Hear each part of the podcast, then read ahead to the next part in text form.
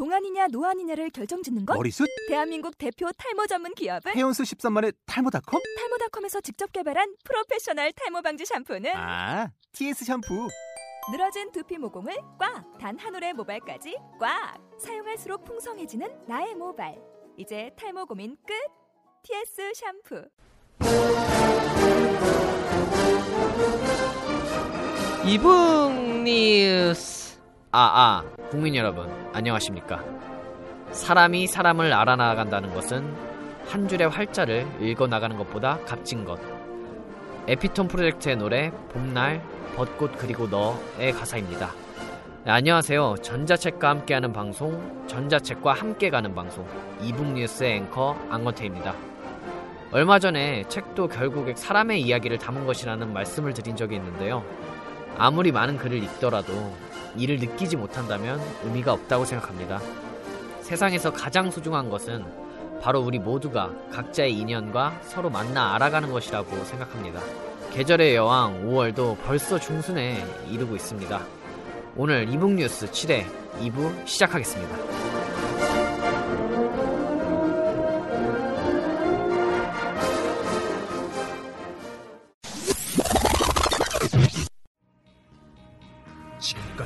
지루했던 모든 팟캐스트 방송은 잊어라.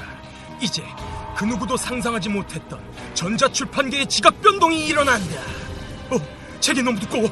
너무 무거워 들 수가 없어. 어, 집에 책을 두고 왔어. 이게 아니야. 이건 아니야. 난 전자책을 읽고 싶어. 전자책을 읽고 싶다고.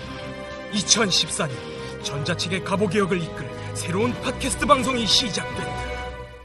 이북 뉴스. 통하였느냐? 통하였습니다. 그럼 과인이 귀한 정보를 내리겠노라. e-book 정보통으로 오시오. welcome.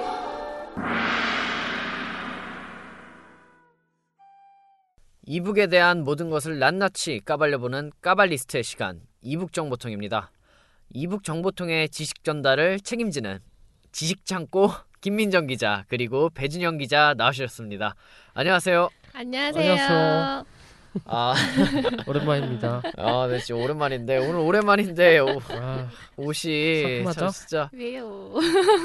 아 지금 너무 놀랍습니다. 두 분 도대체 옷을 어떻게 오늘 무슨 코스프레 행사를 다녀오신 것 같아요. 네. 아니 김민정 기자님은 허연 옷에 허연 토끼 옷 같은 거 네. 거 북이 등갑 귀엽죠? 네. 배진영 기자는 지금 노란 티셔츠에 까만 아 털이 너무 많아요 다리에 아, 너무 지금 토할 것 같아가지고 어, 털 많은 남자 안 멋있나? 아 귀, 역시 귀엽지 않아요? 귀엽대. 젊을, 젊을 때 이런 거 입어보죠. 언제 입어보겠어요. 아, 네. 맞습니다. 병아리 같지가 않고요 검은 병아리 아세요 혹시 빨간 병아리. 변종인데 검은 병아리라서 아 정말 더럽습니다 소, 속이 시꺼먼 병아리. 아, 진짜 보는 라디오였으면은 청취자분들이 항의가 들어왔을 법한 어, 우리 페북에 사진 올려요. 안 돼요. 그럴까요? 안 돼요. 장가 가야죠. 안 돼, 안 돼. 왜 털 많은 남자 좋아하는 여자들도 있잖아. 다음번에 뭐 잘못하면은 청테이프 붙여가지고 이렇게 떼는 걸로 이렇게 어, 벌칙 재밌다. 네. 네. 그럼 뭐 얘기를 해주세요. 아, 네. 어, 오늘 소개하려는 내용이 내용이니만큼 이제 저희도 주제에 맞춰서 조금 화려하고 특별하게 입고 나와봤습니다. 보라 일체. 내가 주제고 주제가 나다. 어머, 정도전. 아, 아 죄송합니다. 제가 오랜만에 나와가지고 깊은 신났어요 지금. 깊은 사죄의 말씀을 드립니다, 여러분들. 저희 방송이 이북뉴스 이제 크루들 상태가 좀 안 좋은 것 같아가지고요. 아 이렇게 사과를 드려야 될 것 같습니다. 오늘 우리가 좀 방방 뜨는 것 아, 같아요. 역시 가정의 달이고 신나다 보니까 네, 도대체 네. 오늘 주제가 어떤 거길래 이렇게 특별하게 옷을 입고 오신 거예요? 아, 네. 오늘 이북 정보통에서 저희가 다뤄볼 주제가 바로 웹툰입니다. 아 그래서 웹툰 네, 캐릭터 네. 이렇게 네. 네. 다 의미가 있는 거예요. 아, 저는 뭐 마음의 소리 그 있잖아요. 애봉 애봉이 어, 완전 똑같아. 똑같이 생겼어요. 애봉이랑. 야, 씨. 아, 얼굴 반말- 빨개지는 것도. 똑같다. 아이씨. 지금 두 분 복장이 저쪽에서 지금 임지연 웃지 기자랑 마세요. 진상녀랑 지금 정 작가가 완전 네, 네. 배작 빵빵 터지고 있습니다, 지금. 아 바로 옆에서 저는 진행을 하고 있는데 전 마음의 소리를 찍고 있는 것 같아요 지금. 정말 네. 부담스럽네요. 일단 죄송하고요. 다들 이- 이렇게 너무 웃으실 줄 몰랐어요. 너무 민망하네 이거. 야, 아까 김민정 기자님이 말씀하셨던 것처럼 오늘의 주제는 웹툰입니다. 어, 사실 고사 직전이던 우리나라 만화 시장의 르네상스를 이끌었다는 평가를 받는 게 웹툰 덕이라고 할 수 있는데요. 어, 얼마 전에 시네탑 작가랑 유명 웹툰 작가들이 프랑크푸르트 도서전에도 방문하기 하기도 했고 유명 작품들은 어, 해외에서도 상당히 호평을 받고 있습니다. 이렇게 한참 웃다가 갑자기 이렇게 진지해지니까 갑자기 다른 곳에 있는 것 같은데 제 컨셉이에요. 역시 뭐 진지할 때는 확실히 정보를 네. 전해주는. 사실 이렇게 웹툰은 우리나라에서 거의 주류 문화가 된 지 오래됐는데 아, 네네. 저도 재미있게 보고 있는 웹툰들이 많거든요. 네. 뭐 저는 사실 야구를 좀 좋아해서 음. 뭐 라이징 패스트볼 이런 것도 있고 네. 뭐뭐 네컷 만화 뭐 이런 음. 것처럼 뭐 불암갑의 뭐 콩콩 코믹스 뭐 이런 이런 것도 있고요. 뭐 정작 근데 재밌게 보고 있긴 한데 그 웹툰이라는 문화 자체에 대해서 잘 알지는 못해요. 저는 그냥 그런 관심 있는 웹툰만 봐가지고 근데 좀 설명을 부탁드릴게요. 아, 네. 그 먼저 웹툰이라는 용어는 우리나라에서만 사실 쓰이는 용어고요. 서구권에서는 web comic이라는 명칭을 사용합니다. 그래서 해외에서는 오히려 웹툰이라는 단어가 어 조금 뭐라 그래야 되노? 우리나라의 웹만화를 가르치는 대명사처럼 굳어져 있다고 하더라고요, 사람들이. 네. 아 그럼 웹툰이라는 단어가 해외에서는 이제 아 코리아는 웹툰 web comic을 네네. 웹툰이라고 해 가지고 네네. 좀 약간 이렇게 네. 대명사화 된 것처럼 네네. 이렇게 네. 됐네요. 네. 확실히 우리나라 웹툰이 해외에서 많이 유명하긴 한가 보네요. 어, 네. 그렇다고 할 수 있습니다. 네. 어, 우선 우리나라 최초의 웹툰은 1990년도에 한희작 작가의 무인도라는 작품이 있고요. 그 이후에 어, 2000년대에 들어서면서 스노우캣이나 마린블루스 같은 개인 다, 다이어리툰 그 인, 인터넷에 매일매일 올리던 그런 사람들이랑 그리고 뭐 강풀이나 강도하 같은 유명 작가들이 등장하면서 복 음, 강풀이랑 강도와 같은 유명한 작가들이 등장하면서 본격적으로 웹툰의 전성 시대가 시작됐다고 할 수 있습니다. 사실 저도 이 말에 정말 동의하는 게 웹툰이 사실 요즘 뭐 드라마나 영화가 많이 되고 있잖아요. 네네. OSMU로 많이 되고 있죠. 그쵸. 네. 그래서 웹툰을 몰랐던 사람들도 이제 드라마나 영화를 보고 다시 웹툰을 보는 네, 이게 네. 사람이 네. 많아졌더라고요. 그또 근데 웹툰이라는 콘텐츠에 대해서 설명을 하려면 또 빼놓을 수 없는 게 스크롤이 가장 좀 중요한 네, 것 같아요. 맞습니다. 네, 맞습니다. 그 2000년대 초반 인터넷이 대중화될 시점에 모, 모니터가 흔히 말하는 배불뚝이 모니터였는데요. 그뭐 뭐 어려운 용어로 CRT라고 하는데 뭐 1024, 768, 뭐 1, 1280, 1024 정도의 해상도가 보통이었습니다. 어, 이 해상도는 출판 만화를 온전하게 담아내기에는 좀 부족한 해상도였는데요. 어, 따라서 새로운 매체에 맞는 새로운 형식이 필요했습니다. 그래서 고안된 것이 바로 스크롤 방식인데요. 어, 이견은 있겠지만 스크롤 방 형식을 처음으로 선보인 작가는 강풀이라고 알려져 있습니다. 현재는 모니터의 해상도가 크게 향상돼서 스크롤 방식이 반드시 유지될 이유는 없기는 한데 이게 굳어지면서 걸- 결국 스크롤 방식이 웹툰의 대표적인 형식으로 자리 잡았습니다. 어, 이는 만화책을 그대로 모니터에 박아놓은 직사각형 형태의 해외 web comic들과 좀 구분되는 대표적인 특징이라고 할 수 있죠. 네, 그 외에도 아무래도 디지털 방- 장비로 그림을 그려서 업로드하는 형태의 만화다 보니까 작가마다 개성이 뚜렷하다는 게 또 다른 특징입니다. 어, 타블렛이라는 장비를 이용해서 100%그 디지털 작업을 해서 만화를 그리는 경우도 많고, 어, 하지만은 그래도 웹툰이라는 그 장르 자체가 사실 역사가 많이 안 됐잖아요. 그래서 매주 뭐 연재하는 장르적인 특성이 있고, 출판 만화에 비해서 상대적으로 편집부의 간섭이 적은 그런 특성이 있어서 정식 작품이라고 보기는 어려울 정도의 완성도를 가진 작품들이 사실 무분별하게 좀 많이 올라오는 것도 문제가 되고 있는 현실이기도 합니다. 사실 진짜 웹툰들을 보면은 그림체가 작가들마다 좀 천차만별인 네, 것 네. 같아요. 정말 뭐 만화책처럼 이렇게 그리는 사람들도 많이 네, 있고 네. 사실 이말년이라는 작가분들은 거의 이제 그냥 연필로 이렇게 그린 네, 것처럼 네, 그렇게 하고 있는데 사실 되게 인기가 사실 인기가 많잖아요. 그 어떻게 보면 그걸 개성이라고도 네, 할수 네. 있는 거고 네. 그래서 그림체보다는 스토리로 승부하는 네. 작품들도 많은 것 같아요.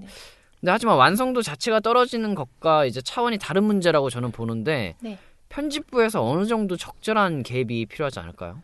그 편집부의 간섭이 아니 그만 좀 웃으세요. 옆에 계속 웃어. 코스프레가 완전히 대박. 아니, 어, 옷좀 갈아입고 와야 되나 이거. 네, 지금 네. 털을 입고 있습니다. 지금 자, 네, 할게요. 네. 편집부의 간섭이 이제 적은 것도 적은 거지만 그 아예 편집자의 절대적인 숫자 자체가 부족한 게 진짜 큰 문제자, 문제라고 생각합니다. 물론 아예 검증 시스템이 없는 건 아니지만 어, 작가의 수에 비해서 이를 관리할 관- 편집자의 수가 부족하니까 문제가 될 만한 소재를 가진 작품들이 등장할 수도 있는 거고 어, 작품의 질도 획일화되고 반대로 참신하고 좀 실험적인 작품들이 묻히기도 한다는 지적이 있습니다. 아 근데 말씀을 듣고 보니까 생각나는 작품이 있는데 뭐 예전에 그 뭐 이런 작품은 좀 그런데 뭐 초등학교 여학생에게 나쁜 짓을 하는 웹툰을 그려서 좀 크게 문제가 됐었잖아요. 네, 그거 알죠, 진짜. 아 무슨 정신 상태로 그런 정신병자는 그냥 네. 싹 잡아가지고 그냥 이런데 욕 한번 해줘야 되는데 네, 시원하게 네, 한번 해줘야 되는데 이놈식이 표현 표현의 자유라고는 하지만 쌍놈 쌍놈 새끼 이런 걸 해야 돼. 그렇지 쌍놈 새끼. 어 여러분들 저희 잡혀갑니다. 저희도 정신병자죠 아니 뭐 이러면. 이미 코스프레 한 거 뭐 그냥 네 뭐. 음, 이- 그래도 이 웹툰이라는 트렌드가 고사 직전이던 이제 한국 만화계를 살린 1등 공신 네네. 이란 사실은 부정할 수 없을 아, 것 그럼요. 같은데 네. 두 기자님은 평소에 어떤 웹툰을 좀 즐겨 보시나요? 음, 저는 주로 포털 사이트에서 연재하는 것들을 자주 봅니다. 그 마음의 소리도 자주 보고 있어가지고 제가 이제 배준영 기자가 이렇게 저러고 나가지고 깜짝 놀랬고 그, 이런 사람들 진짜인 줄 알아요. 안돼 안돼. 그 뭐 옛날에 다음에 그 다이어트 뭐 이런 것도 잘 봤고 주호민 작가 네, 그 사람 그렇죠. 것도 되게 재밌게 잘 봤고 네 저는 네, 저도 포털 사이트에서 연재하는 거 많이 보고 있긴 한데 애봉이 배기자는 어떤 거를 주로 저는 레진 캐릭터 코믹스 냈다 캐릭터 아 레진 네, 제- 레진 레진 코믹스. 뭐 저도 잘 알고 있죠. 그 빨간색 아우, 아, 그 네. 로고부터 빨개가지고 19금만 보 있다는 19금만 있는 건 아닌데 주로 19금이 있긴 해. 네 주로 뭐 다 성인이잖아요. 뭐, 뭐 땡땡 중독 뭐 이런 거. 털 많은 이유가 다 있는 거예요, 여러분. 네. 아, 뭐 그런 거 아니겠습니까? 아 그래서 털이 많은가요? 네, 다 털로 가리고 다니는 겁니다. 24시간 동안 해야 효과 있대요. 머리 빨리 자라고 그런 거. 아, 그 정도는 아니에요. 역시 애봉이처럼 머리가 긴 거 보니까 아, 어 역시 캐릭터 마음에 됐다 애봉이. 네. 아 뭐 잊지 마시고 뭐 사생활은 사생활은 존중해 드려야 되니까. 네 네 네. 아 그리고 레진 코믹스 자체가 뭐 그런 뭐 야한 이런 작품만 있는 게 아니라 그만큼 이제 또 어떻게 보면 성인들을 어, 네. 좀 약간 컨셉 성인들을 위- 잡기 위한 컨셉으로 이렇게 나온 거기 때문에 뭐 김민정 기자님은 이제 포털 사이트 웹툰을 즐겨 보신다고 네, 했는데 네. 주로 뭐 어떤 거를 보시나요? 어, 저는 좀 사실 뭐 감성적이고 일상적인 그런 만화들을 좀 즐겨 보는데 얼마 전에 그 정인규 작가가 연출이 좋다고 웹툰을 소- 몇 개를 소개시켜 줬는데 그게 몇 년 전에 아주 이슈화됐던 남양 특집 공포 웹툰이었습니다. 아그 네네. 혹시 전설의 고향 같은 네, 그런 네, 건가요? 그 죽는 줄 알았습니다. 그거 보고. 아니 김 기자님 무서운 거 잘 못 보시잖아요. 네. 그 어, 일부러 그렇게 소개해 준 거 아니에요? 그 일부러 한 것 같아요. 내가 저 봐, 사악한 보니까. 웃음 막, 근데 사실 저도 그거 봤거든요. 네. 그 아, 진짜. 남양 특집 막 그 뭐지? 옥수역 귀신? 응, 응, 응. 봉천동 귀신. 봉천동 귀신이랑 어, 아니 그거 그러니까 이번 그러니까 옛날에 봤었는데 이번에 이것 때문에 한번 다시 한번 봤어. 요 근데 저도 모르게 욕이 나오는 거예요. 너무 깜짝 놀래가지고 내가 아직도 밤에 잠을 못 잔다니까 와, 진짜. 진짜 알고도 당한 느낌? 어, 진짜 좀 그러니까. 찝찝했어. 저희- 작가 궁디를 막 확 주 차불라만. 저희 진상녀가 봉천동에 살고 있잖아요. 그러니까. 여기 가서 옥 뭐야 봉천동 귀신 인터뷰 한번 진상녀에 당장 만나 해가지고 11시 20분에. 예. 당장 만나 해서 어디서 오셨습니까? 이렇게 그 심심한 소주도 한잔 하고. 아 진상녀가 지금 손을 내잡고 있는데 보셨을 때 그러면 이 웹툰은 좀 구체적으로 어떤 특성이 있었나요? 어, 그 원래 공포 웹툰이 그게 좀 이벤트성 웹툰이다 보니까 사실 연출을 많이 한 흔적들이 있더라고요. 기술적으로 그 뭐 출판 만화와 구분되는 웹툰들만의 어떤 특징이 아주 잘 드러나 있었습니다. 개인적으로 저는 게 조금 어, 이런 방식들이 웹툰에 전체적으로 좀 많이 확대가 된다면 우리나라 웹툰이 많이 이렇게 발전할 수 있는 가능성이 있다고 저는 확인을 했습니다. 네. 네, 아직 많이 보급된 연출법은 아니지만 2010년 전쯤부터 웹툰의 웹 기술이 적용되기 시작했는데요. 이게 점점 발전해서 작년쯤에는 상당한 수준의 기술이 적용이 됐습니다.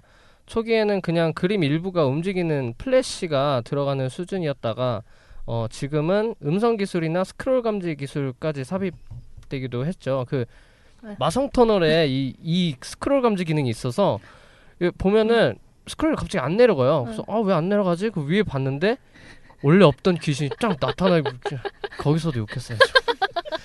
그래가지고 아무튼 그런데 그 뿐만 아니라 스마트폰 스마트툰이라고 해서 모바일 기기의 터치 방식에 좀 특화된 형태의 웹툰도 등장하고 있습니다. 터치를 할 때마다 장면이 다양하게 다양한 방식으로 넘어가는 형태죠. 어, 그 외에도 상하로 상하로 스크롤을 내려서 보는 것이라는 특성상 한 컷을 길게 늘려서 역동적인 장면을 표현할 때 이용하는 뭐 이런 기법들이 자주 사용되고 있죠. 어, 네. 그 축구 만화 보니까 슛하고 쭉 내려 밑에 이렇게 어림없는 골벌 이런 뭐거 나와서 거. 어림없는 벌. 그 재밌다. 네. 슛 아니고 어림없는 벌. 네, 그런 거 많이 나와요. 어, 한번 그려보세요. 야 옥상 따라가. 그거 말, 말죽거리에서 나온 거잖아요. 내가 그렇게 따뜻하 대? 대한민국 학교 다 그래. 어, 큰일 났네 오늘. 아 오늘 날씨가 너무 좋아가지고 네, 방송이 산으로 가고 있습니다. 저희 지금 애봉이와 함께하는 이북 뉴스. 아, 그런 웹툰은 근데 저도 많이 본 것 같은데 그러니까 그림이 막 움직이거나 뭐 추격전 같은 게 이렇게 벌어지고 있는데 컷의 윗부분에서 이제 쫓아가는 사람들이 막 달려가고 아래로 쭉 내리니까 도망가는 사람들도 있고 그렇게 표현하니까 좀 새롭기도 하고 긴장감도 생기더라고요. 그 컷 아래 상황이 좀 궁금하기도 하고요. 네, 뭐 워낙 계속 똑같은 얘기를 하는 것 같은데 워낙 역, 역사 웹툰에 대한 역사가 짧아서 그 아직 연출 기법이 조금 이제 초반에 초기 단계이긴 하지만 그래도 시간이 가면서 어떤 여러 가지 창의적인 기법들이 많, 어떻게 나올지 사실 기대를 많이 할 수 있을 것 같습니다. 아, 네. 근데 배 기자님은 이제 레진 코믹스를 즐겨 보신다고 했는데, 이게 어떻게 보면은 포털 사이트 쪽 웹툰을 즐겨보는 독자들 입장에서는 좀 아직 조금은 생소할 수도 있는 이런 웹툰 플랫폼인 것 같아요. 그럴지도 모르겠지만 이미 웹툰 골수 팬들 사이에서는 웬만큼 유명한 브랜드이기도 합니다. 어, 어른의 만화 서비스를 모토로 삼고 있는 만큼 타 웹툰 서비스와는 연재되는 작품의 방향성이 상당히 다른 것이 레민 코믹 아, 레진 코믹스만의 특징이자 강점이라고 할 수 있습니다. 어, 레진 코믹스의 연재 작품은 대체적으로 대중성보다는 작품성이나 작가의 표현의 자유를 어, 중시하는 편입니다. 그래서 주제와 장르에 관계없이 다양한 장르의 작품을 연재하는 모습을 보이고 있죠. 어, 이 때문에 타 웹툰 서비스였다면 연재되지 못했을 만한 이제 마이너한 소재 작품이 좀 많은 편입니다. 어떻게 보면 포털 사이트 웹툰은 이제 약간 대중적이고 일상적인 내용이 많이 연재되고 있는데, 또 이런 브랜드의 웹툰들을 보면 상당히 새로울 것 같아요. 네, 그렇죠. 그또 레진 코믹스의 가장 큰 특징이 유료화 정책이라고 할 수 있는데요. 사실 작가가 아닌 웹툰 서비스 업체 입장에서는 어, 웹툰은 그냥 수익을 내기가 참 애매한 점이 굉장히 많습니다. 어, 웹툰에 의한 직접적 수익은 거의 없고 포털의 사용자를 유입시키기 위한 간접적인 콘텐츠로 활용되는 성격이 강하, 강하거든요. 아니면은 뭐 컨텐츠 산업이나 단행본으로 나오는 2차 수익이 대부분이고요. 그래서 기존의 포털 사이트 웹툰들이 웹툰의 직접 유료화 정책을 시행했다가 실패한 것과는 달리 레진 코믹스는 처음부터 유료 만화를 표방하고 있습니다. 그래서 일정 기간 동안 무료라든지 아니면 몇 회까지 무료 이렇게 하는 하고 또 엄밀히 따지면 유- 부분 유료 정책을 네, 시행을 하고 있죠. 네, 그렇다고 전에 무료 웹툰이 없는 건 아니지만 일단 부분 유료 웹툰이 절대 다수를 차지합니다. 저도 그거 레진 코믹스 들어가서 보려고 봤는데 사실 웹툰은 좀 무료라는 생각들이 좀 많아가지고 들어가서 막 찾았는데 거의 무료가 없는 거예요. 주로 주로 1회만 무료고 나머지는 다 돈 내야 되고. 그 포털 사이트 웹툰 그 네. 거기는 그러니까 보통 일주일마다 새로 이렇게 업로드 되는 네, 거잖아요. 맞아요. 근데 레진 코믹스는 이미 처음부터 해놓고. 끝까지 다 있어요. 근데 아. 앞부분만 조금씩 하나씩 여는 거예요. 그러니까 일주일마다. 감질 나는 거야 진짜. 그래서 저도 보다가 이게 너무 궁금한 거예요. 네, 돈 내고 봐야 되는 거야. 그 포털 사이트는 일주일 기다려야 네, 되는 네, 거잖아요. 네. 근데 여기는 그걸 노린 거예요. 레진 코믹스. 음. 기다리는 걸 못 참는 사람들은 아주- 이거를 결제해서 그냥 그러니까 성질 급하니까 바로바로 돈 내고 막 보게 가격도 되더라고. 뭐 그렇게 어, 그렇게 비싸지도 비싸진 않고. 않아서. 응. 근데 이게 사실은 뭐 모든 상품이 똑같습니다. 확실히 이게 수익을 내려면 그 상품의 질이라든지 콘텐츠가 어떻게 보면 여기 여기서 봤을 때는 웹툰의 콘텐츠가 좋아야 될 것 같은데 음. 그래서 네, 네, 레진 그래서 코믹스는 어떤가요? 그래서 아예 타겟 고객층도 경쟁력이 있는 성인 취향의 레이블을 주로 취급하고 있고 스토리적으로 완성도가 높은 컨텐츠들을 내걸고 있습니다. 또한 결제 과정의 절차도 되게 최소화시켜서 최대한 간편하게 지불할 수 있도록 서비스적으로도 설계를 해두었죠.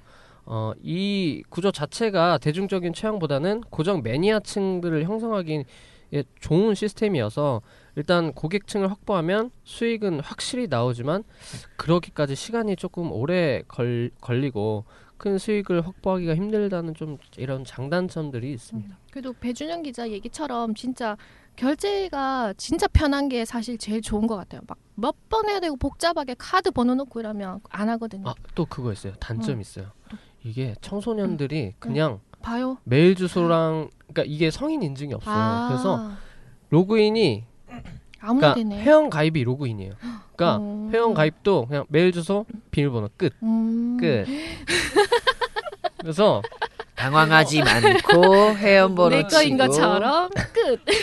레진컴에서 성인 콘텐츠 되게 어, 많은데 그러니까 청소년들이 이걸 되게 악용할 수도 있다는 거의 생각이 90%가 들었어요. 성인 네. 콘텐츠도만. 네. 오. 그렇게 막 어. 아막 아 야해 막이 음, 정도는 음, 아닌데 음, 그래도 조금 그런 게 많으니까 좀 음. 걱정이 걱정이 되기도 해요. 음, 그러네. 그런 게 조금 문제점이 되기는 할 것 같으네요. 보니까는. 어떻게 보면 이런 점도 레진 코믹스에서 노렸을 수도 있다는 생각이 좀 들기도 하는데요. 저는 음. 노렸을 거예요. 아마. 네 아마도 음. 어떻게 보면은 그 호기심 같은 경우 네. 그런 거를 청소년들은 더 자극적인 걸 좋아하니까. 뭐 정확한 내막은 모르지만 뭐 그런 생각이 좀 들기도 합니다. 사실 이제 웹툰 산업의 가장 큰 문제가 바로 이 수익성이라고 할 수 있을 것 같은데 저만 하더라도 이제 웹툰은 그냥 보는 만화라는 인식이 없지는 않거든요. 네. 사실 웹툰은 공짜다라는 생각이 네. 좀다 팽배하게 어, 돼 네, 있어요. 네. 대부분의 독자분들도 이제 같은 생각을 하실 텐데 좀 질적으로 훌륭한 콘텐츠들을 바탕으로 대중성도 이제 확보를 하고 또 수익을 낼 수 있는 그런 서비스가 저희도 이렇게 그런 서비스를 좀 만들어냈으면 좋겠습니다. 네. 그래 웹툰 문화도 좀 더 고급스럽게 발전을 하고 그리고 또 해외에서도 많이 각광받을 수 있는 음, 우리나라의 네. 웹툰이 또 하나의 한류니까 네, 이게 되었으면은 좀 좋을 것 같습니다. 네, 그럼 오늘 이렇게 고생을 많이 해주셨는데, 네, 수고해주신 이 김민정 기자님과 또 에보닝이, 에봉이, 아, 네, 그럼 수고해주신 두 기자님 감사드립니다. 네, 다음에도 재밌는 주제로 좀, 네, 부탁드리겠습니다. 네, 네, 감사합니다. 감사합니다. 애, 애봉이 갑니다. 야, 옥성 따라봐. 코스프레 행사로 갑니다. 네, 당황하지 않고, 끝.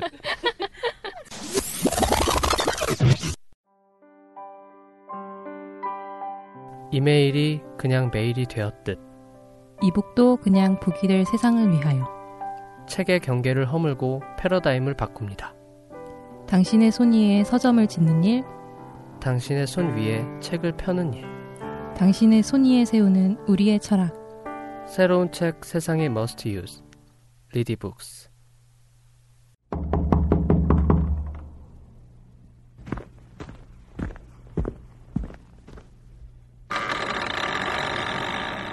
진상녀의 당장 만나! 네, 오늘도 전자출판 업계의 진상을 밝혀주실, 진상을 밝힌 여자 진상녀를 만나보도록 하겠습니다. 네, 안녕하세요. 진상녀 임지연입니다. 오늘은 여기 판교예요.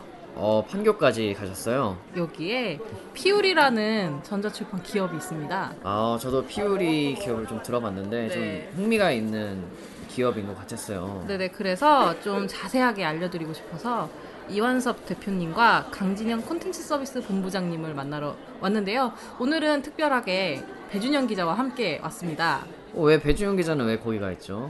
엄청 관심을 많이 갖고 이 인터뷰 간다니까 굳이나 따라오겠다고 해서 오늘 아마 배준영 기자의 목소리도 들으실 수 있을 것 같습니다. 네, 알겠습니다. 그럼 우리 청취자분들께 그 많은 내용과 정보를 담아 주셨으면 좋겠습니다. 네, 네. 오늘 하루도 고생하세요. 네, 대표님과 본부장님 만나러 가보겠습니다.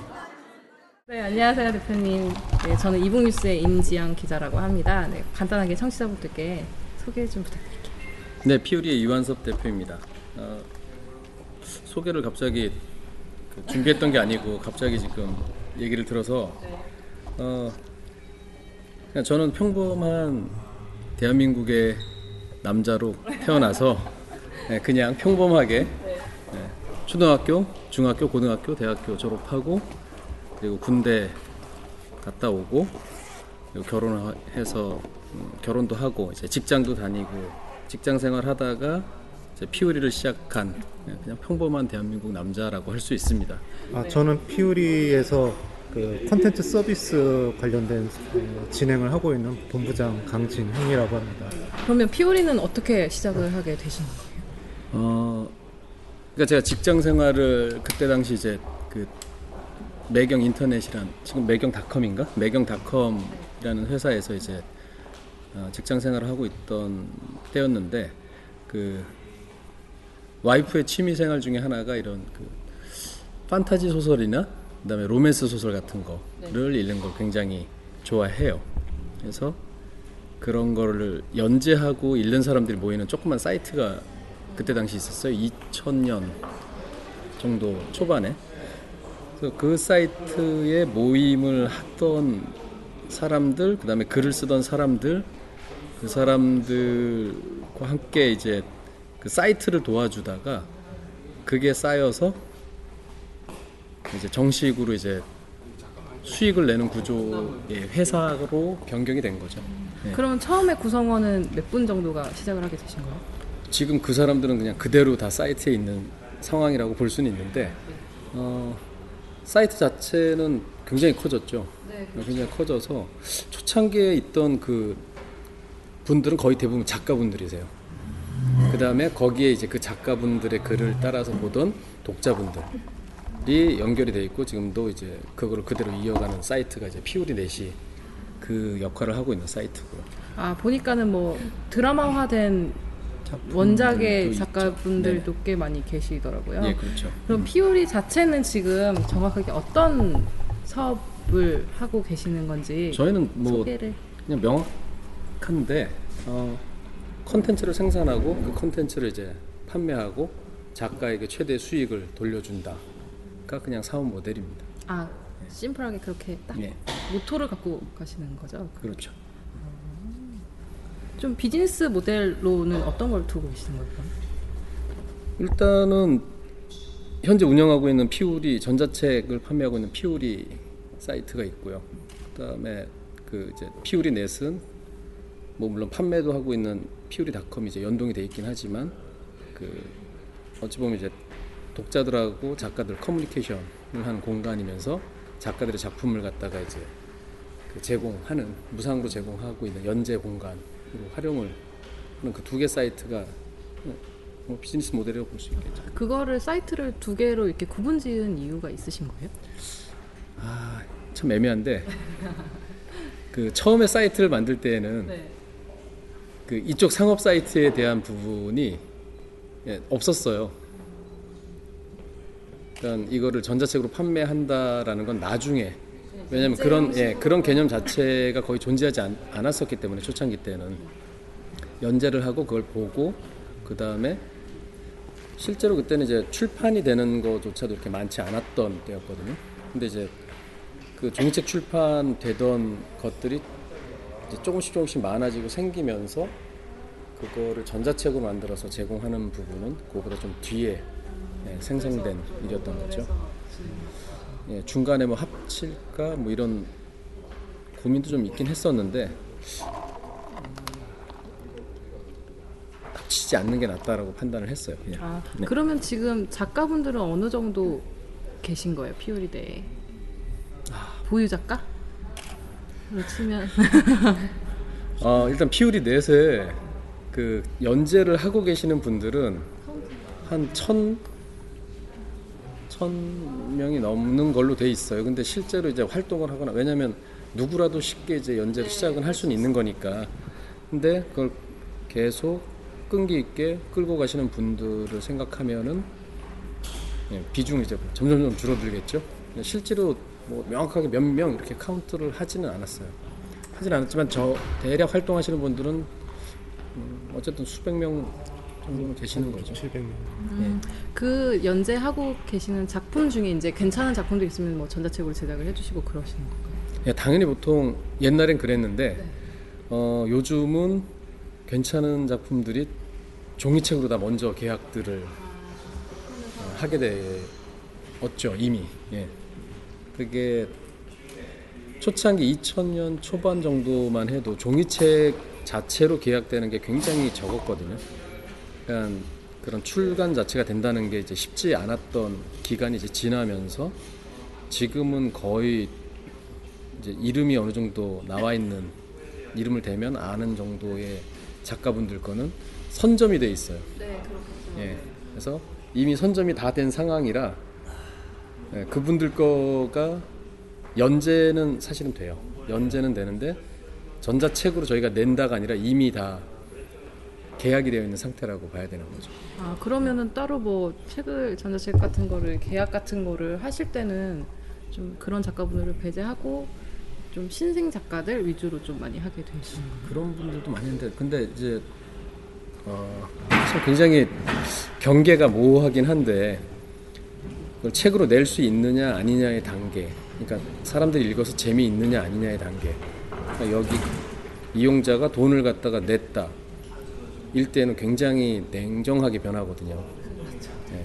그 상품화를 시키느냐 못 시키느냐의 그 묘한 경계점이 있어서 저희가 그거를 집중적으로 막 계속 찾고 있지는 못해요.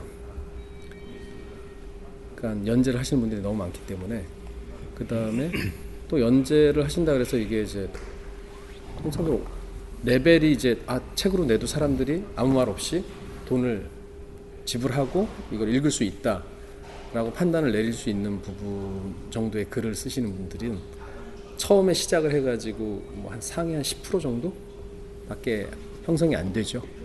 그러면 최근에 보면은 다른 전자출판 그 전자책 사이트에 보면 19금 도서들 굉장히 많잖아요. 피오리 쪽에서는 약간 그런 걸 규제하거나 그런 기준 같은 거 있으신가요? 아니면은 그냥 규제를 특별히 하진 않는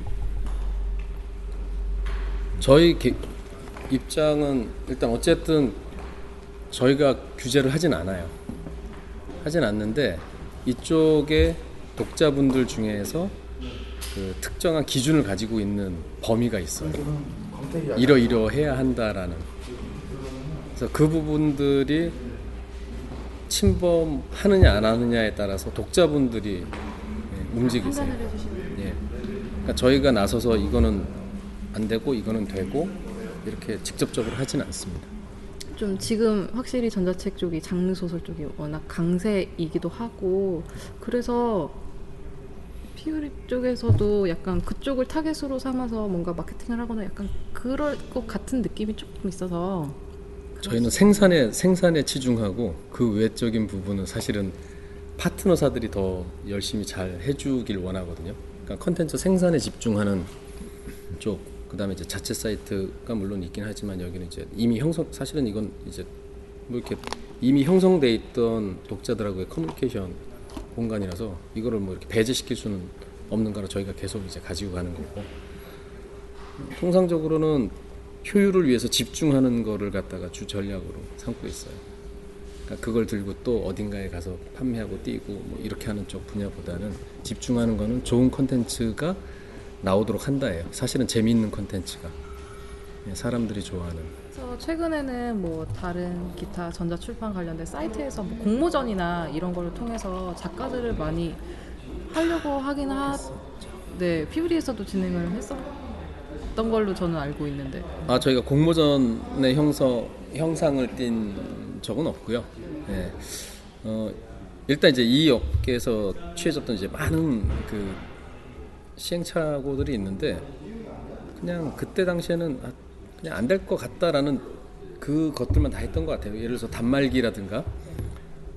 그러니까 잘 아시겠지만 전자책 단말기 종류 이렇게 한번 보신 적 있어요? 이 잉크로 돼 있는 뭐 그런 것들이라든가 여러 가지 있잖아요. 근데 아까 말한 것처럼 모바일 기기들 가지고 있는 사람들은 전자책 말고 다른 거 보기도 벅차요.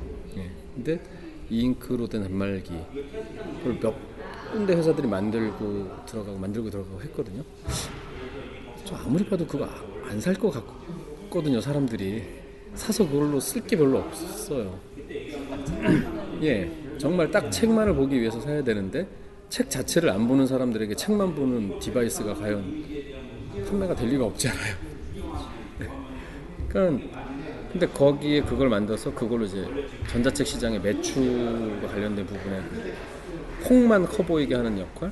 이런 역할들만 해온 거 아닌가 업체들이. 그 단말기 제, 제조해봐야 제조사가 그냥 주문한 대로 해서 스펙 맞춰서 만들어주는 것밖에 없고 그거 유통해서 이제 결국 뿌리는 건데 안 팔릴 기계 만들어서 돌려서 푸시하고 직원들 나눠주고 이런 식으로 해서 뭐 전자책 업계가 얼마에 뭐 성장을 했다. 이거는 아무 의미 없는 짓인데 그 의미 없는 짓들을 그냥 한다는 거죠. 네. 그러니까 잠깐 들어보면 출판 시장과 전자책 시장은 기본적으로 음, 디바이스만 다를 뿐이지 소비되는 형태는 동일하거든요. 그러니까 유명한 스타 작가들이 나타나면 그때 그 책이 굉장히 어, 많이 팔리지만 그게 시장 전체를 끌어올리는 효과는 없거든요. 기본적으로 사람들이 책을 보는 거에 대해서 이렇게 생활화가 안 됐기 때문에 단지 그게 예전에 뭐 수천 수만 년 전부터 뭐 돌판에 새겼든 나무에 새겼든 종이에 새겼든 그 다음에 디바이스 이제 기기로 옮겨오든 기본적으로 책 보는 거를 좋아하지 않기 때문에 책을 볼 수 있는 환경은 굉장히 좋아졌지만 실제로 소비는 거의 이루어지지가 않고 있죠. 그래서 작가 공모전을 통해서 그렇게 하려고 했던 이유들도 뭐 그 책을 좀 활성화시키고 뭐 이런 부분도 있겠지만 책을 만들어내기 위해서 작가를 찾는다는 작업이 굉장히 힘들기 때문에 그거를 이제 좀 더 손쉽게 다양한 사람들이 자발적으로 참여를 해서 책을 내고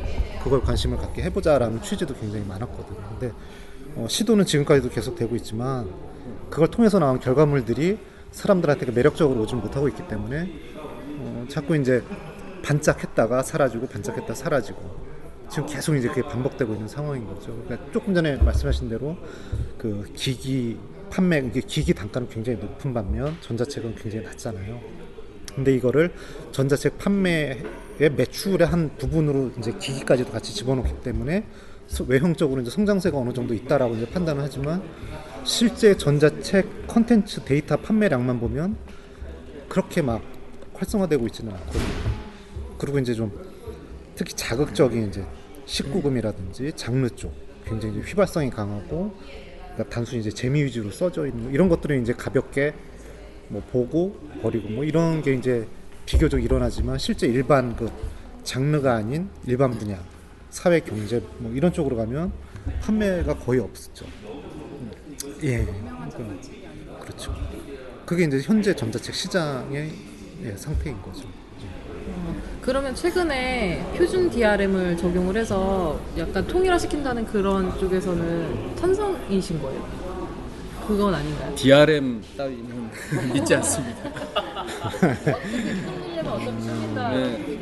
그러니까 DR, DRM이 어, 그 표준이라는 말 자체도 사실은 어, 좀 이해하기 어려운 용어예요. 사실 저희 입장에서 보면 그러니까 표준이라는 게 좀 이게 자 책이라는 거는 맘만 먹으면 우리가 자 우리가 이 파일을 돈을 내지 않고 서로 공유하는 모임을 하나 만듭시다. 그래서 사람이 한 100명이 있어요. 그럼 자 오늘 시간 되는 사람 그럼 한 20명이 앉아서 책 한 권을 20분의 1로 쪼개서 치면은 거짓말 안 하고 15분, 20분이면 책 한 권 끝이에요. 예. 그렇지 않을까요?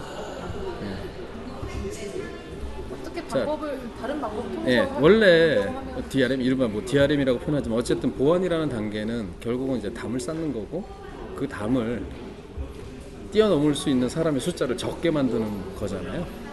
근데 이게 굉장히 인기가 있고 정말 정말 많은 사람들이 원하는 거예요. 그럼 이 담을 뛰어넘을 수 있는 사람 단 한 명만 있어도 퍼져나가요. 예, 확산 속도는 더 크죠. 그한 명이 가져올 한 명 전 세계에서 한 명밖에 가져올 수 없는 그런 담벼락을 쌓아놔도 결국은 더 좋아하면서 가져가죠. 이 사람은 나의 이름을 더 알릴 수 있으니. 근데 이 업계에 아까 말했듯이 굉장히 많은 자본이 흐르고 있지 않는데 DRM에 그런 비용을 쓴다? 저는 그 비용을 차라리 작가들 이 업계에 새로운 컨텐츠를 갖다가 내 오려고 하는 친구들에게 차라리 무상으로 나눠주는 게 훨씬 더 시장을 풍성하게 하는 효과가 있을 거라고 생각을 해요. 결론은 일단 좋은 콘텐츠를 많이 생산해내는 네. 것. 그게 가장 그게 핵심. 최고죠. 그거 외에는 맛있는 음식이 많아야 사람들이 와서 손을 대겠죠. 네. 그게 맞는 거죠. 자, 근데 그 사람들이 여기 와서 글을 안 쓰는 이유는 이걸로 먹고 살 수가 없거든요. 이것만으로. 상위 소수 몇 명만이 다른 걸 안 하고 이것만으로 먹고 살 수 있는 단계까지 오는데 10 몇 년이 걸렸어요, 지금. 근데 대부분의 그리고 사람들은 이 업계를 아예 몰라요. 그리고 수많은 사람들이 만일 이걸 전업으로 한다 그러면 다 아래에 이렇게 떨어져 있을 거예요. 네, 다못 먹고 사는. 근데 사실은 대부분의 산업군이 다 그래요. 사실 일반 직장을 빼고는. 여기는 개인 사업자에 해당하는 그런 마인드를 가지고 이제 사업을 진행하는 셈이 되는 거거든요. 자기가 자기 글을 써서 웹툰 작가들하고 똑같은 거고 저는 마- 다 마찬가지인데 이쪽도 거의 아사 직전이거든요. 이쪽도 언젠가는 많은 사람들이 와서 많은 사람들이 글을 그러니까 생산해내고 또 생산된 것들의 질이 훨씬 더 좋아지는 그런 날이 오겠죠. 네, 그거는 뭐 올 수밖에 없을 거고 이 사이클은 계속 이렇게 도는 부분에 해당이 돼요.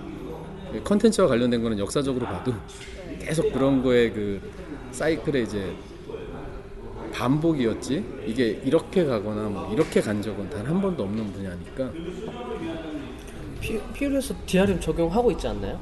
책에 대해서. 있습니다. 네.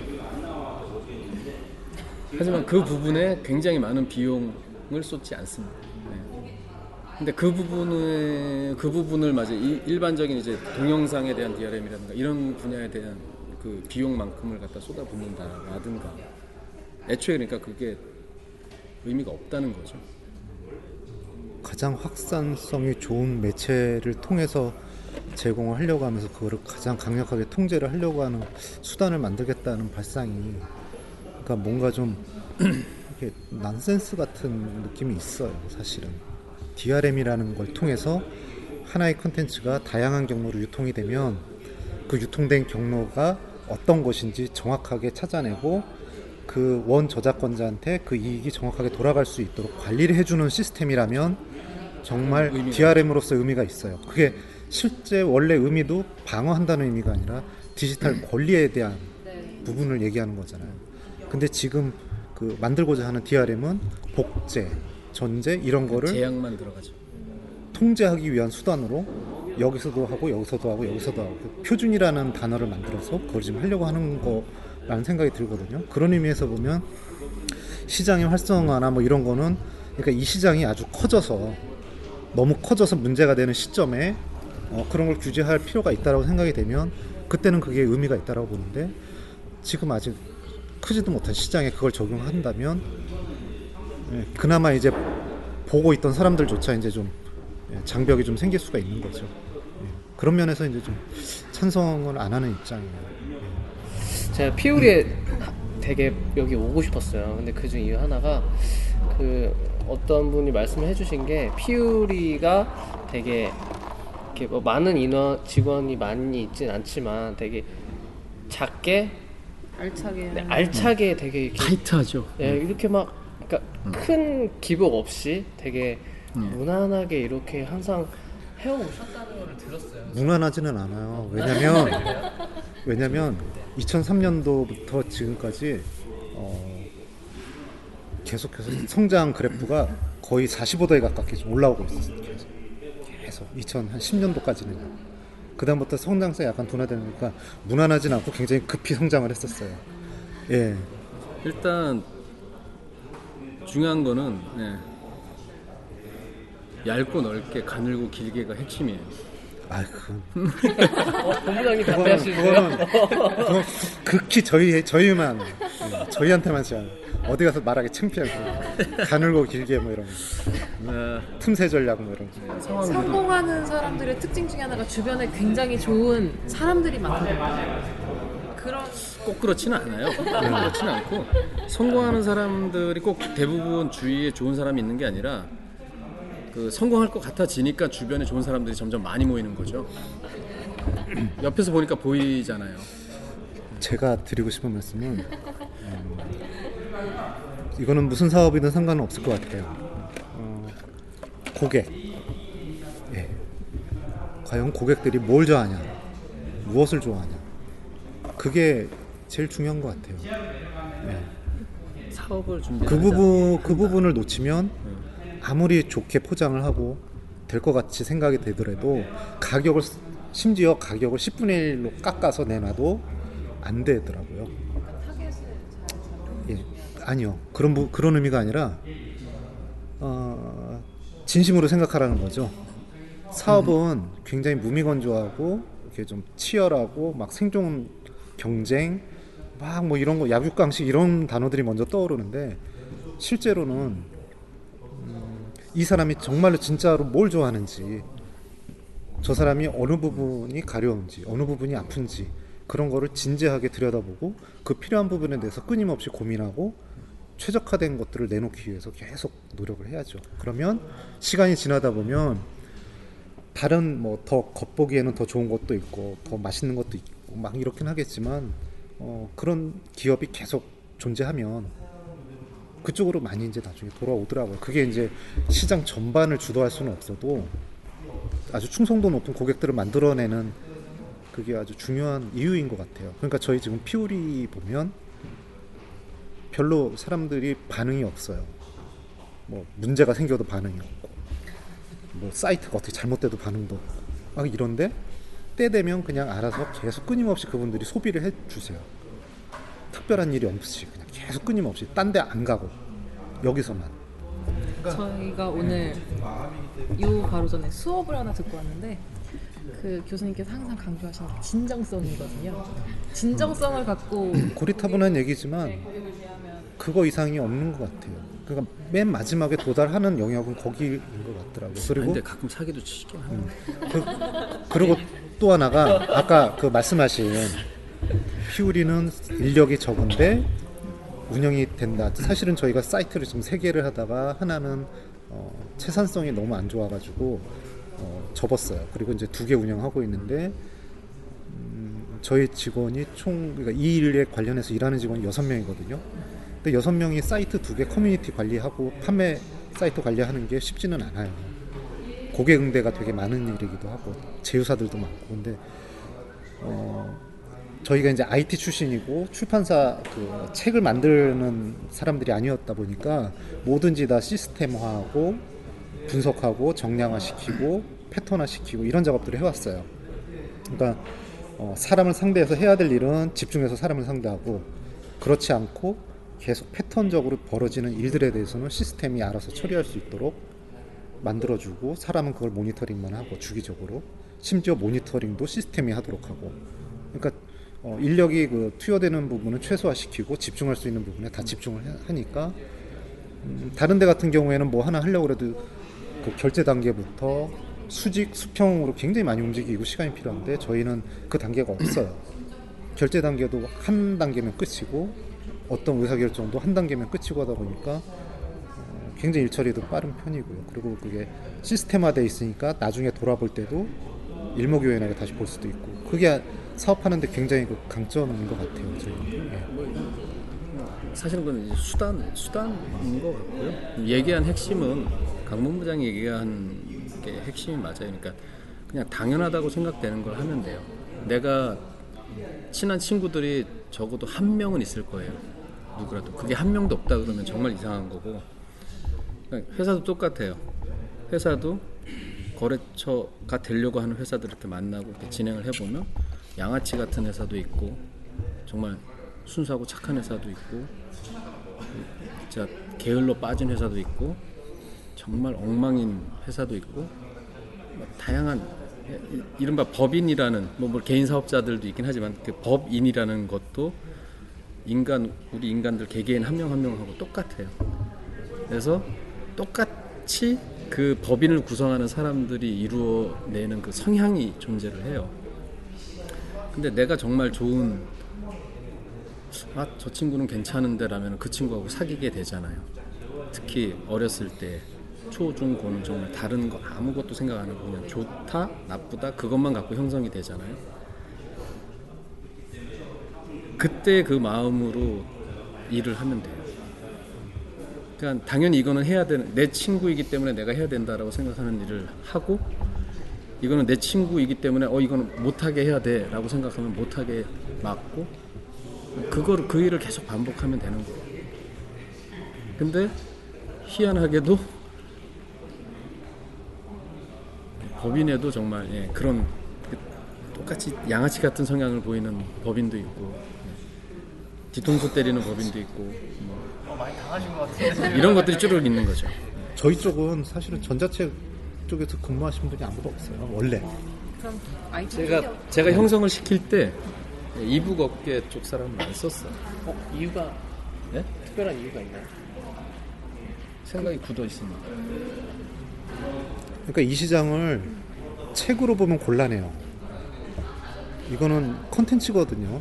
예, 디지털 컨텐츠로 보고 사람들이 뭘 좋아하는지를 파악을 하고 경쟁을 하는 게 책이 아니라 진짜 말 그대로 그 재밌는 엔터테인먼트 컨텐츠로서 이게 어, 방향을 잡아야 사람들한테 다가갈 수 있는 그나마 좀 가능성이 있어 보이거든요.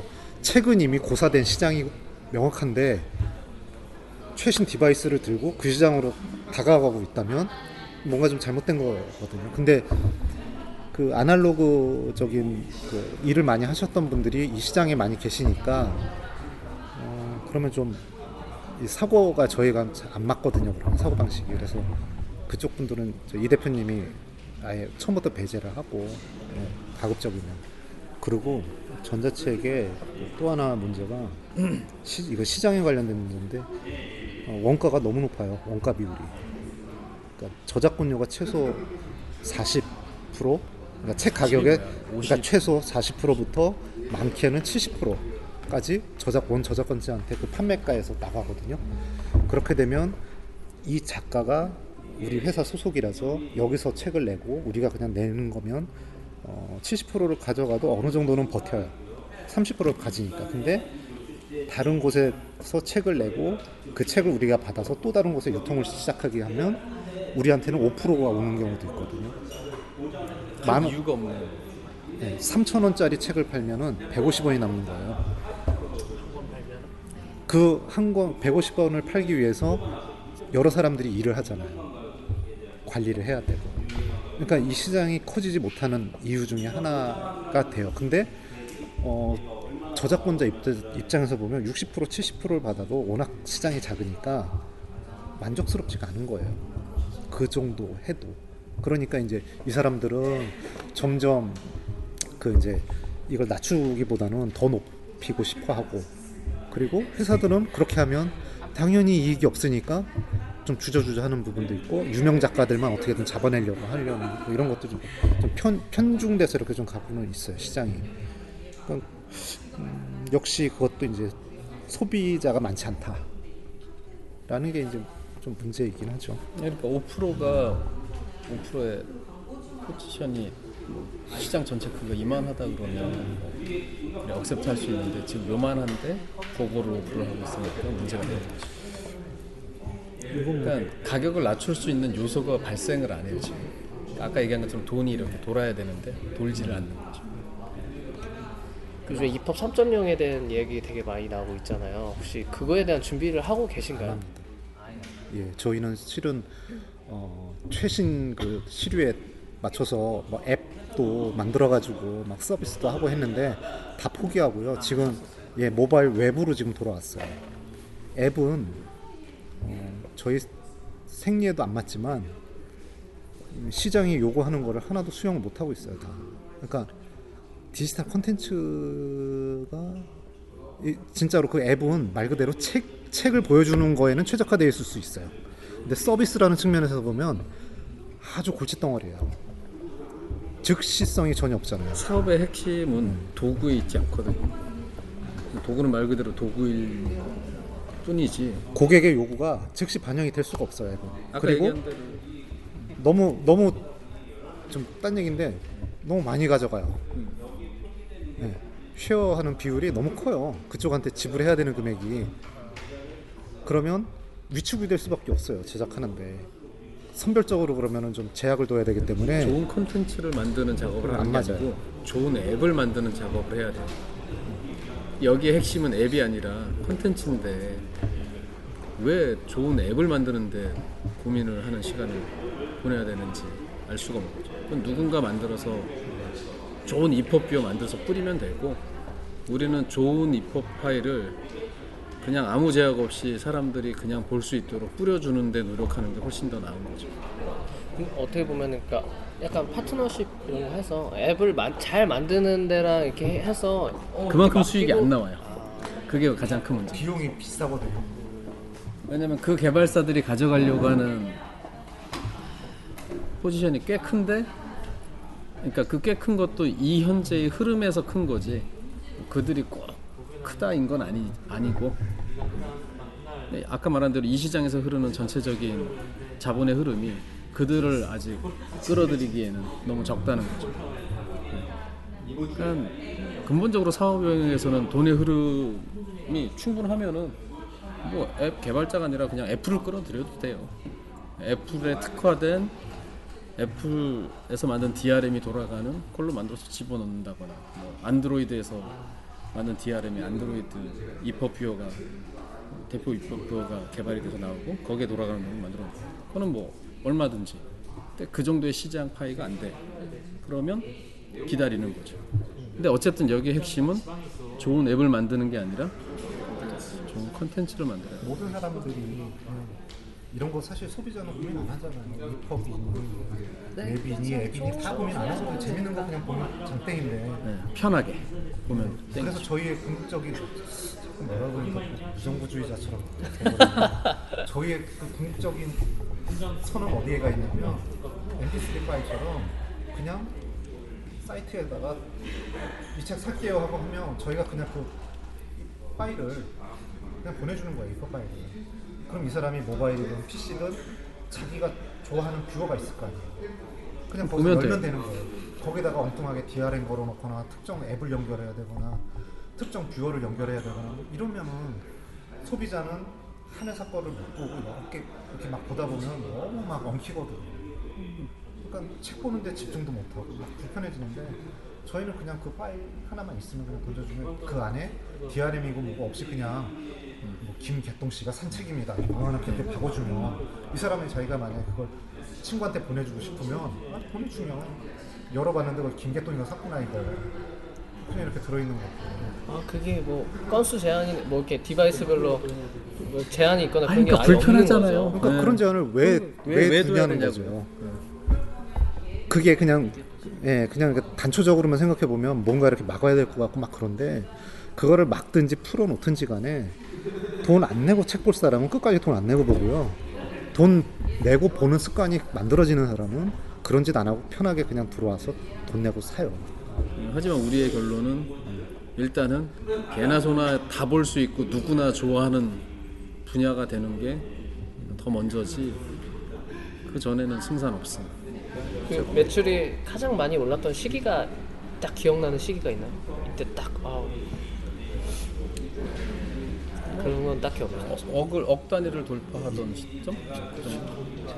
3년? 3년 전? 10년, 11년, 2011년도? 11년이었나? 뭐 그런 거. 예, 그때였던 것. 특별한 이슈는 없어요. 예, 특별한 이슈는 그냥 없어요. 그냥 올라가고 이제 올라갔던 것 같아요. 근데 사실은 그때 갑자기 급상승한 건 아니에요. 예, 계속 올라가던 성장세가 그냥 유지가 됐던 거고요. 어, 월 매출이 그 정도를 넘어설 수 있을까라고 했는데 그냥 넘어간 거죠. 자연스럽게 그냥. 그 이상하게 그때가 되니까 이제 뭐 지금은 안 하는 이제 뭐 신세계라든가 뭐 이런 데서 이렇게 막 전자책 사업을 한다고 한창 떠들었었죠 2011년. 그건 있겠다. 예, 좀 그리고 오도독. 그 그런 건 있었어요. 그때 당시에 이제 전자책 시장에 대해서 조명을 다시 한 거죠. 그래서 10년마다 한 번씩 해요. 예. 그래서 뭐 폭발적인 성장세, 매출 두 배, 뭐 이러면서 이제 막 불필요한 데이터까지 합쳐가지고 뭐 아까 얘기한 대로 단말기 판 거를 전자책 매출로 잡아가지고 뭐 이런 식으로 해가지고 막 뻥튀기를 한 거죠. 그래가지고 그게 이제 하면서 이슈가 되고 사람들도 그 이전까지는 전자책이라는 단어도 좀 생소했는데 어느 정도 이제 한번 봐볼까? 뭐 이 정도? 그 정도. 뭐 이렇게도 저렇게도 일단 질문은 다 드린 것 같아요. 네. 마지막 질문이 남았는데요. 마지막으로 이북뉴스 청취자분들에게 해주실 말씀이 있으시다면 뭐제 입장에서 할 수 있는 얘기는 컨텐츠 피우리의 컨텐츠 그러니까 사실은 굉장히 많은 그 언니들께서 그 자신의 삶을 그 성찰하며 이렇게 쓴 내용들이거든요. 다 옛날에 그 겪었던 일들이거나 아니면 그때 아쉬웠던 부분 뭐 이런 것들이 다 녹아 있어요. 읽다 보면은 사실 심지어 제가 읽어도 굉장히 재미있어요. 근데 거기에 쏟는 그 시간이나 그 에너지가 없진 않기 때문에 그게 힘이 들어가는데 그 힘이 들어가는 걸 싫어하기 때문에 커피 한 잔 값도 안 되는 이 책을 안 사는 그런 시대인 거죠 지금은. 어쨌든 커피 한 잔 이상의 재미는 충분히 줍니다. 고객을 질타하고. 그래서 많이들 좀 봐주셨으면 좋겠고 그리고 이게 또 분야가 지금은 단지 재미를 추구하는 분야지만 저는 이 부분에 굉장히 많은 사람들이 들어오고 아까 얘기한 것처럼 좋은 컨텐츠가 생산이 되는 그런 순환이 일어나기 시작하면은 얼마든지 좋은 글들이 나올 수도 있는 거라서 꼭 뭐 장르라느니 뭐 이런 걸로 매도하지 말고 지금은 재밌는 거를 원하는 시대니까 재밌는 것들을 갖다가 자기가 찾아서 맞는다면 많이 좀 즐겨 주셨으면 좋겠어요. 어, 피우리에는 그 상상 속에만 가능한 그 로맨스가 많이 있거든요. 예, 일반 일반 서점에서 그 흔히 볼 수 없는 책들이기 때문에 예, 한번 보시면 굉장히 빠져들 것 같아요. 어, 많이 많이 봐주셨으면 좋겠어요. 네 오늘 바쁘신데도 인터뷰에 응해주셔서 너무 감사드리고요. 다음에 또 좋은 기회에 좋은 말씀 들으러 찾아뵙도록 하겠습니다. 감사합니다. 네, 감사합니다. 수고하셨습니다. 아 심심하다. 요즘 재밌는 책 없나? 야, 근데 책 사러 언제 서점까지 가? 서점에 안 가도 책을 볼 수 있는 방법은 없을까? 왜 없겠어요? 우리에게 베스트셀러는 물론 전자책 도서관까지 있는 북큐브가 있잖아요. 뭐? 북큐브? 전자책 6년의 역사와 전통을 자랑하는 우리 북큐브는 전자책 전문 유통 사이트로서 모든 전자책을 취급합니다. 정말이에요. 베스트셀러는 물론 19금 도서까지 모두 다 볼 수 있다니까요. 야, 19금 도서 집에서 보다가 걸리면 어쩌려고 그래? 걱정하지 마세요. 컴퓨터는 물론 어떠한 단말기에서도 사용할 수 있는 우리 북큐브입니다. 아이쿠 정말 깜짝 놀랐어요. 전자책 전문 유통업체 북큐브 포털 사이트에서 북큐브를 검색해 주세요.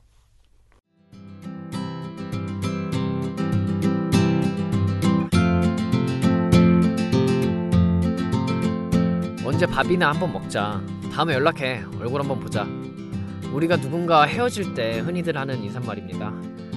사실 저도 이런 인사말을 좀 많이 하는 편인데 우린 이렇게 수많은 인연을 만나고 또 헤어지기도 합니다. 그러한 만남과 헤어짐을 반복하는 과정에서 막연한 인사는 형식이 되고 형식은 또 습관이 되는 것 같습니다. 늘 우리 주변에 보고 싶은 사람들은 많지만 막상 연락을 하기엔 망설여지는 것도 사실입니다. 지금 생각나는 사람이 있다면 혹은 누군가로부터 늘 먼저 오는 연락만 받아왔다면 한 번쯤은 그 사람에게 별뜻 없는 인사말이라도 먼저 한마디 건네보는 것도 좋을 것 같습니다.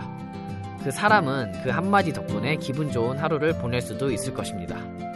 인연과 인사에 대해서 생각해보며 이북뉴스 7회 모든 준비한 순서 마치도록 하겠습니다. 다음 8회 방송에서도 더 재미있고 알찬 내용으로 여러분을 찾아뵙도록 하겠습니다. 지금까지 앵커 안건태였습니다. 우리 모두 전자책을 읽읍시다.